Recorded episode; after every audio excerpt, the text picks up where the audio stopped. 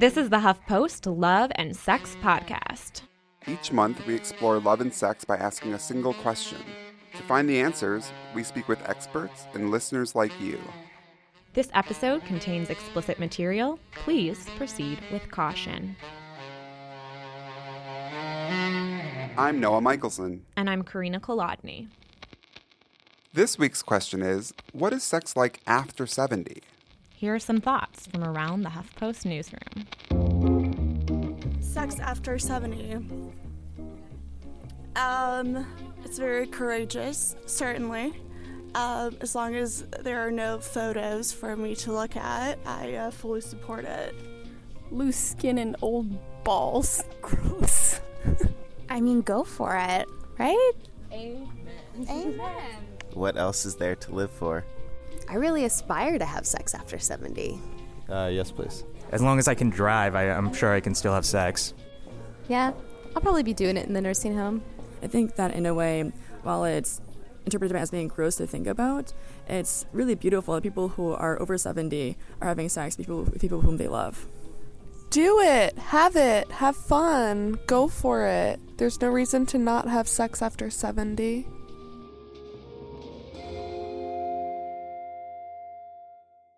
People may not know the schematics of sex after 70, and they may be wary of contemplating the possibilities.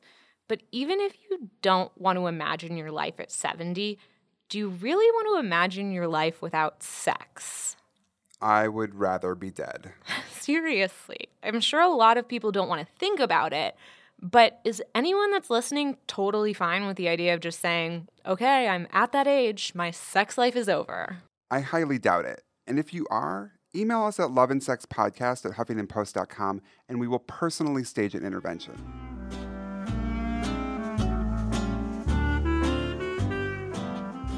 Sex after 70 seemed like a brave new world, but after speaking with people who are in their 70s and enjoying themselves and their partners, it all seems natural and very much a part of life.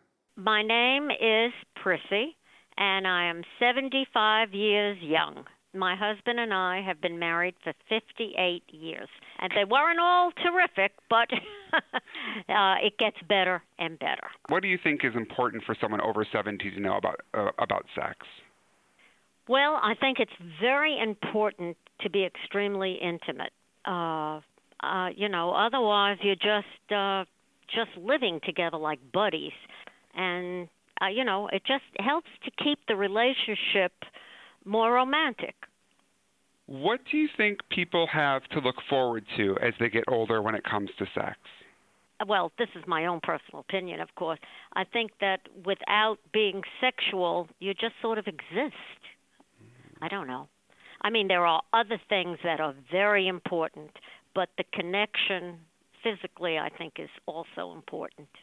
Prissy is a grandmother from New Orleans, and she asked to remain anonymous. When she said without being sexual, you just sort of exist, it really hammered home how much we as a society tend to erase the lives and experiences of older people when it comes to sex, and how unrealistic and ultimately unfair that really is. The stories we're going to share in this episode made us laugh, they made us cry, but best of all, they made us get excited for growing old and having sex. But not with each other. We'll get back to the stories in a minute, but let's first address the health and physical aspects of sex after 70. Everyone we spoke with is sexually active, but they also had to deal with the physical and mental challenges of growing older. Hi, I'm Dr. Madeline Castellanos. I'm a psychiatrist and I specialize in sex therapy here in New York City. So I have all age ranges of clients, really. I've seen them as young as in their early 20s. And then I have some older couples who, for reasons of menopause, surgery, physical illness, they have sexual dysfunction and they want to see how they can improve that in their lives as well. We met Dr. Castellano through Ian Kerner, who spoke with us for our podcast about the clitoris. They both collaborate on goodinbed.com and are wonderful advocates for sex positivity and overall sexual health.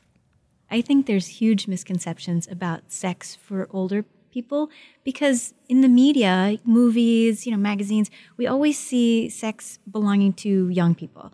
And it's almost like they use an, the older population for comic relief, you know, if it is about sex, which is sad because then I get a lot of patients saying to me, well, you know, I, my body doesn't really respond the way it used to, so maybe I'm just not meant to continue having sex. And sex is part of the way that your body regulates its hormones, deals with stress, helps you bond, helps all of your bodily processes really come together. And I think it is part of your overall health. So I would say that the misconception is that it's not supposed to happen and that it can't happen. I think sex, especially when you're older, can be a very positive, wonderful, enjoyable thing. It's ironic, but Dr. Castellano notes that some of the things that we might do when we're younger to try and look sexy, like smoking cigarettes or partying all night, can actually have a negative impact on our sex lives when we're older. Nicotine happens to be one of the most potent vasoconstrictors that is used nowadays. And so when you smoke a cigarette, your arteries literally clamp up. And they've done studies showing that with young guys, you know, young guys in their 30s, smoking a cigarette, and they try to do a Doppler to see the blood flow of the dorsal artery to the penis, and it's completely clamped down. Like they can't even visualize it. And it takes 30 minutes for the effect of a cigarette to wear off. So that is going to make a huge impact on your blood flow, which, of course, you know, you need that for arousal, for erection, for both men and women to get their erectile tissue full. And it, over time, smoking actually does damage the lining of your arteries. So there's a acute effect, and then there's a long term effect also. But smoking is a choice that people make, and we were interested in the inevitable realities of aging and how they can affect sexual activity. For women, the biological concern that's mostly discussed is menopause. And this very interesting thing happens at menopause, which is estrogen starts to decline. And when estrogen declines, a protein that binds both estrogen and testosterone and carries it around the bloodstream also declines. But that protein holds on to testosterone stronger than anything else. So women in menopause, years after menopause has you know happened can actually have the same testosterone level as they did in their 20s and that means that they're just as interested they're just as motivated they have just as much energy. So what sometimes hinders women is when their estrogen really really drops because we know that estrogen is very important for the release of dopamine. It actually facilitates the release of dopamine. And so it also maintains the vaginal tissues so one thing is, you know, in your mind, do you want to have sex? And then the second thing is in your body. Like, is does it hurt when you have sex, or is it still enjoyable when you have sex? So both of those things need to be working well.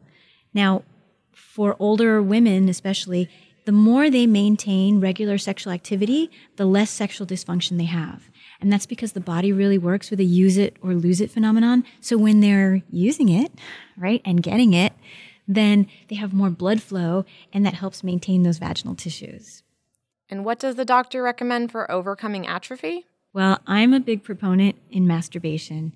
And I always tell people, hey, if you're not having sex on a regular basis, and there's many reasons why people aren't going to be having sex on a regular basis. I tell women especially, you know, do a little vibrator therapy. And that is using a vibrator internally. So I'll say, get up, nice, hard plastic vibrator. So, you know, your body doesn't react to hard plastic. And you can use it with silicone lubes, like something like wet platinum, that doesn't feel too thick and really coats everything as nice and slick. And just, you know, it doesn't have to be huge, just a small one will work. And you slide it in the vagina, you turn it on, and you leave it there for 10 minutes. And with that vibration, it brings the blood flow to those tissues that you would be getting otherwise from having sexual activity. I think that's important for men too. I mean, not just for women. I think if they're not having sex on a regular basis, they probably should be masturbating several times a week. And we know that just like women that have continued sexual activity have less sexual dysfunction, when guys get erections several times a week, that actually is protective for their erection later on in life. Ladies and gentlemen, Madeline just asked you to masturbate several times a week. Those are doctor's orders. Men don't have to worry about menopause, but they do experience a decrease in hormones too. So, for men, naturally, there's also a decrease in their hormone levels as time goes on, and it does get more pronounced after their 40s. So, you know, a man in his 80s, for example, could have a fraction of the testosterone that he did when he was 20. And we know that testosterone helps maintain nerve tissues.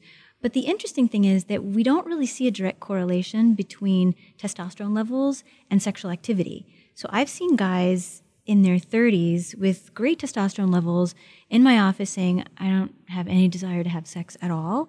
And guys that are 80 that you can't stop them. I mean, they're out there trying to hit on everybody and everything. And, and we also know that when people have sexual activity, that actually boosts their testosterone levels. And so people are starting to think differently now about testosterone. And perhaps it's, and, this is what I think too, that it's a reaction to what's happening in your life, not necessarily the driver of what's happening in your life. It's nice to know that sex drive isn't dependent on high testosterone levels. But what about that infamous little blue pill? It seems like all too often Viagra is touted as some kind of magical boner cure all. But what about the risks that can come with it?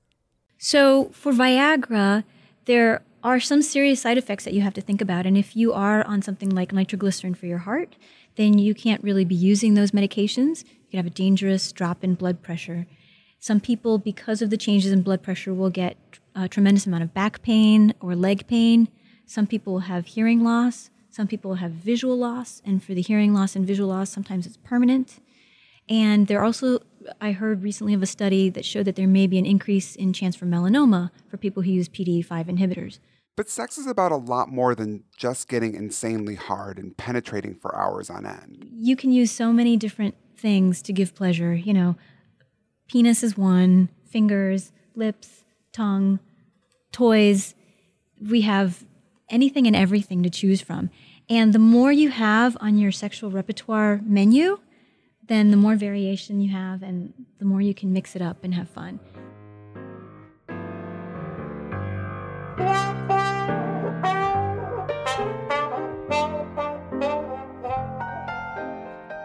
It's important to have a variety of tools in the toolbox and have a general willingness to explore and try new things.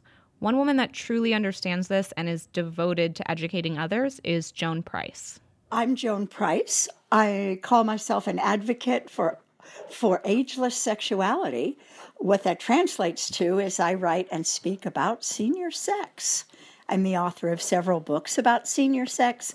Uh, the most recent is The Ultimate Guide to Sex After 50. When I was 61, I wrote my first senior sex book at 61. It was better than I ever expected, straight talk about sex after 60. It was to celebrate older age sexuality because I didn't see anything out there that was reflecting my experience. I was newly in love with a, a, partner who was seven years older than I was. And oh my gosh, the, the sex we were having was so exhilarating that I changed careers over it. And I never looked back. I'm so happy I'm doing this work. The older I get, the more important it, it feels. I mean, usually the older we get, we think we're aging out of our career. I'm just coming into my own here. What we loved about Joan's story is that she found love and her dream career later in life. It gives me hope that I can still someday be a porn star or a helicopter pilot. But not at the same time. Or maybe at the same time. anyway, I think post retirement or post a certain age, so many people just think, well, that's about it. But not Joan. She took her sex life to a whole new level, both in relationships and by herself. Well, it certainly did throughout my relationship with my great love, Robert, the one who started all of the senior sex work for me. Um, he died in 2008. So, you know, for me now, I'm exploring, um, well, a lot of sex toys and dating again and having new partners. But there is just nothing like being in love with your partner for great sex. And, uh, and that I haven't experienced again. I think this is the part of the interview when Carina and Caitlin started to tear up. It's true. We've discussed the physical challenges of sex after 70, but one of the biggest emotional challenges that people face has to be the loss of a partner. Um, so many of us, unfortunately, have lost a partner uh, sometimes through later life divorce, more often through death. The longer we live, the more uh, obvious it is that one of us is going to die first. Now, that's true. That's true as young people too. We never know how much time we have. And you know, I see I see people say kissing on a street corner, holding hands in the park, and I walk up to them and I say treasure each other. And they always say back, "Oh, we do," and they smile at me and that uh, you can tell is very moving to me because when Robert and I were together, we knew uh, we met at I at, when I was 57 and he was 64, and we fell in love so hard and so uh, magnificently, and yet we always knew, gosh, how much time do we have? And wish I'd met you younger, but let's let's totally embrace and celebrate and not waste a minute of the time we have left. And two years into the relationship, he was diagnosed with cancer. We we then it really brought home. Oh my gosh, we knew we didn't have forever, but now we really don't have forever. And for a while, his um, his cancer was in remission, and then it wasn't. And then when he got very sick, and he knew he was dying, he said to me, promise that you'll keep doing your work because it's so important. He had seen the reaction to my book. My only my first book had been written at that point, but he saw the reaction and he and I shared with him all the emails I was getting that led to my second book where people would write to me and say, "Well, bully for you having great sex, but but I'm not." Uh, because I'm having these problems, and here's what's going on for me. And when I talked to Robert about these emails I was getting, questions about about vaginal pain and erectile dysfunction and lack of communication in a relationship and so many other things that were going on for people and we agreed that I needed to write another book addressing these problems. And that's why he said to me, Please promise me that you'll keep doing this work. And at the time, and I have to share with you at the time, I said, I'll promise you everything, just don't die. And he said, I don't have control over that, but you need to keep doing this work. And at first, after he died, I wasn't capable of doing anything. But it, my promise to him kept coming back, and those emails kept coming in. Whatever was going on in my personal life, there were people that needed my help and they needed answers to these questions. And I knew the answers or I could find the answers. And I finally said, okay, I, I just need to get back to this. I need to I need to help the people who need me. And in doing that, I honor Robert. I honor what we shared. I honor our love. So since then, I wrote Naked at Our Age, talking out loud about senior sex, and my new one, of course, The Ultimate Guide to Sex After 50, and I dedicate both to him. I got really emotional with that. I hope that's all right.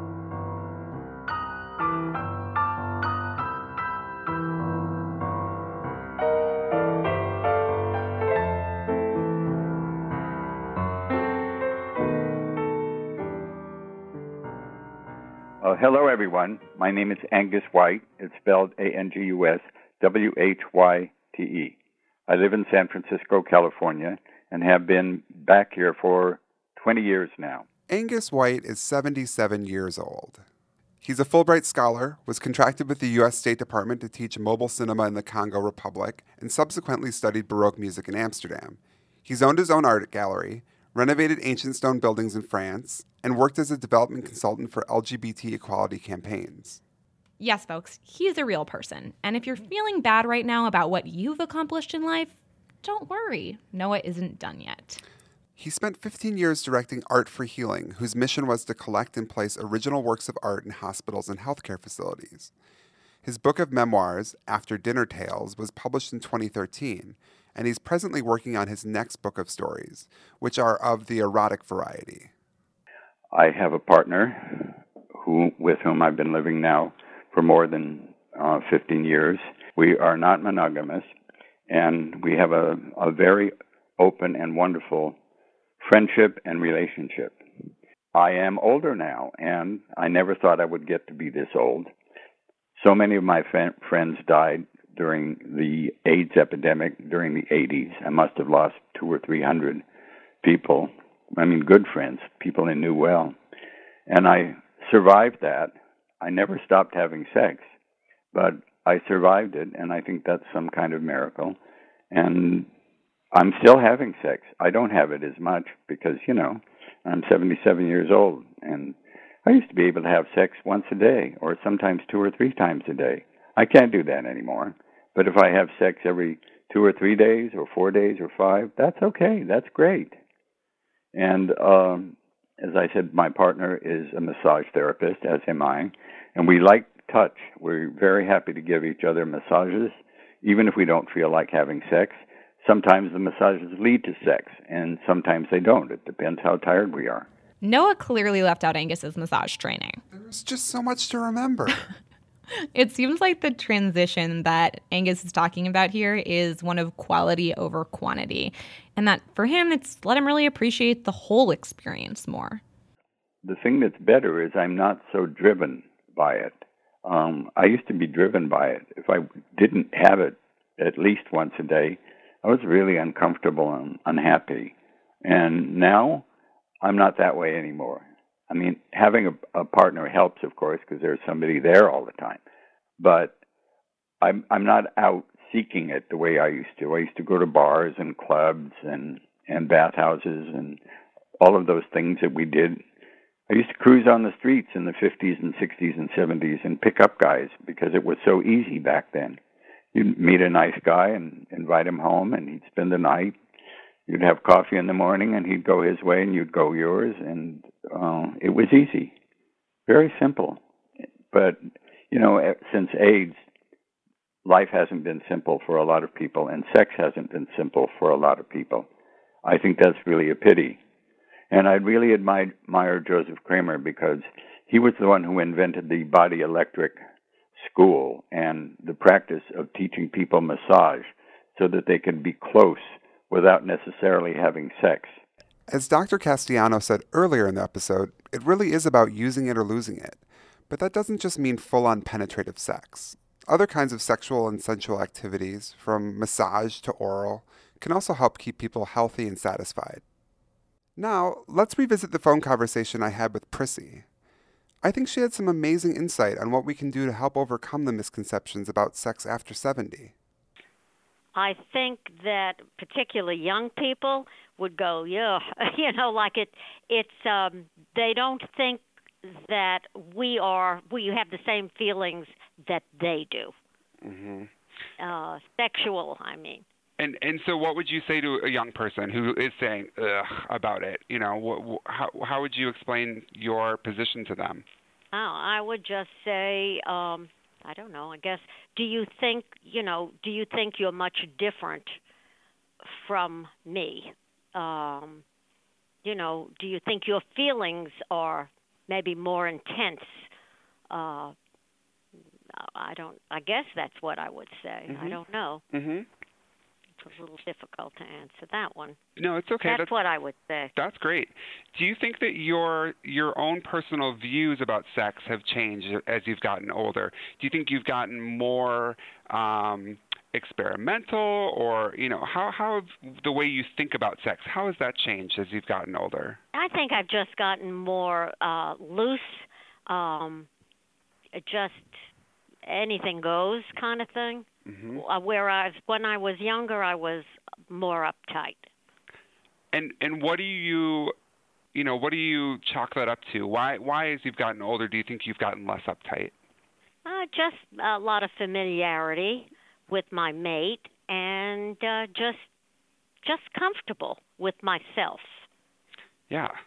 I'm curious, is sex something that you talk about with with your friends uh, or, or with other people? Is that something that you know is is a com- a topic of conversation? Never, never. Uh, like if I try and say something to my kids, and they are older adults, you know, they don't want to hear it. It just sort of upsets them to think that my husband and I are intimate. mm-hmm. Do you wish that you could have those conversations? Yeah, no, I'd love to. I understand why a lot of people would not want to hear the explicit details of their parents' sex lives.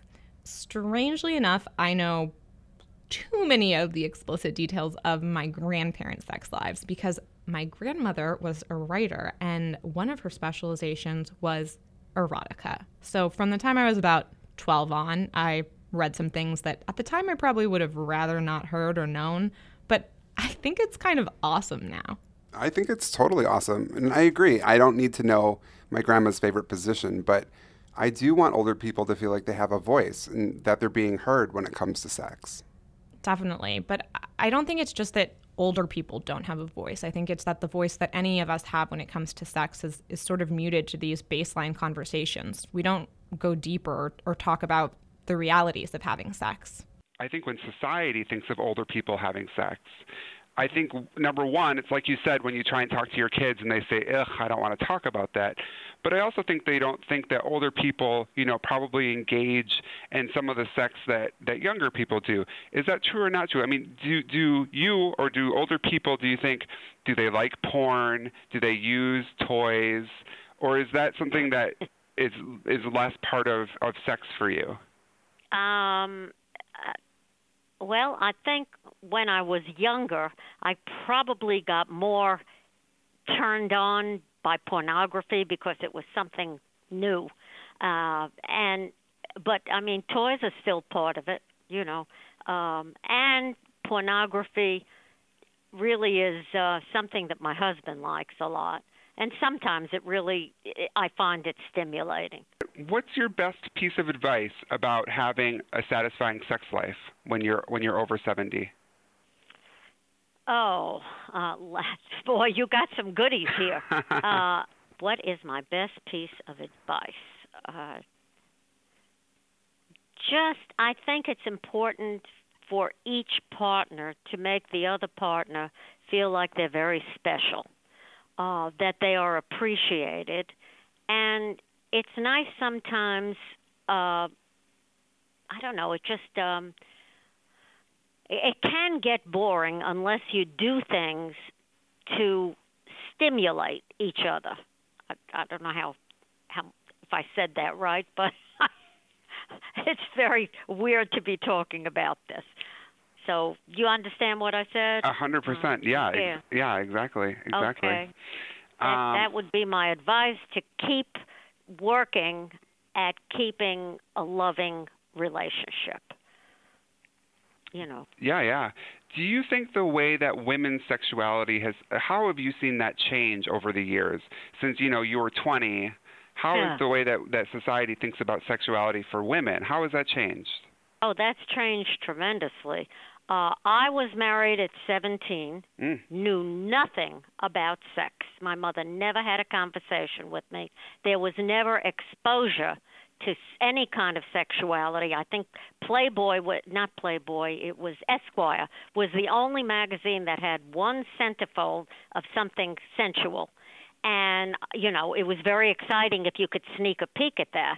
I mean, but between birth control pills and I, I find that the culture today is just really open. I mean, you know, people live together and it's not shunned upon. There's a lot of uh, unwed mothers not shunned upon. All this stuff growing up was something that was like unheard of, you know. You didn't fool around till you well that this is my experience. You weren't supposed to have sex till you were married and that's it. Uh, you know, and certainly you were not supposed to have a child out of wedlock. And we weren't, you know, I when I got married, I did not know what birth control was. I mean, it's it's ridiculous, but that's the truth. I learned pretty quickly, but that that's the difference that I see. I mean, it's a different world. Do you think that that difference is a good thing or a bad thing or or neither or you know how do you think about how yeah. much things have changed? Um, oh boy, I, that's a good one. Hmm. I am sorry I didn't have more sexual freedom. Um, I think it's not a bad thing as long as you're careful, and I think it's good to know the difference between lust and love, and you you can't know it if you haven't had any exposure. You know what I'm saying? You are a very wise woman. Oh, thank you.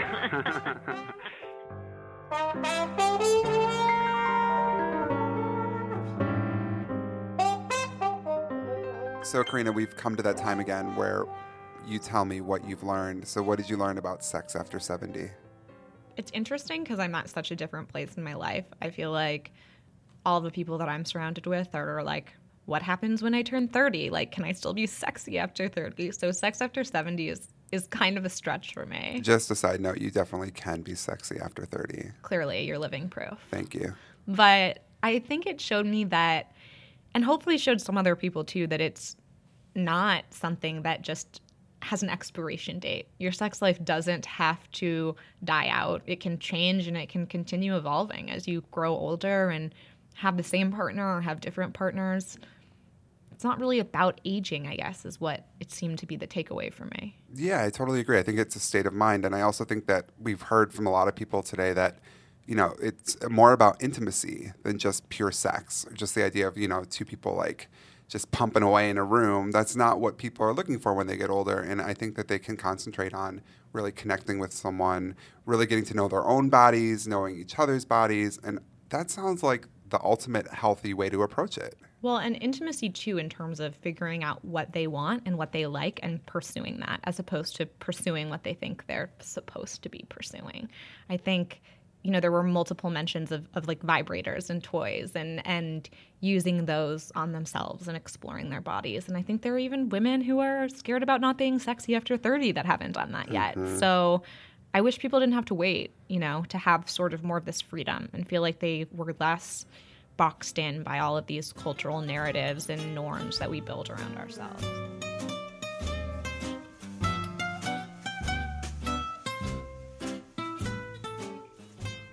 And now we've come to the end of this week's Love and Sex podcast. Please download, rate, review, and subscribe to our show on iTunes. If we get more gold stars this episode, HuffPost will launch a kinky retirement community of our own.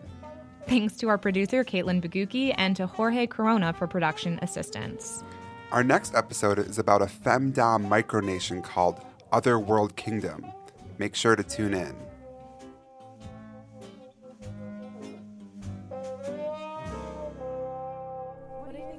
After 70? Oh boy. I think it's fantastic, actually. What? Oh no! Did you sell me out about my grandma? uh, can we talk about your grandma? Absolutely not.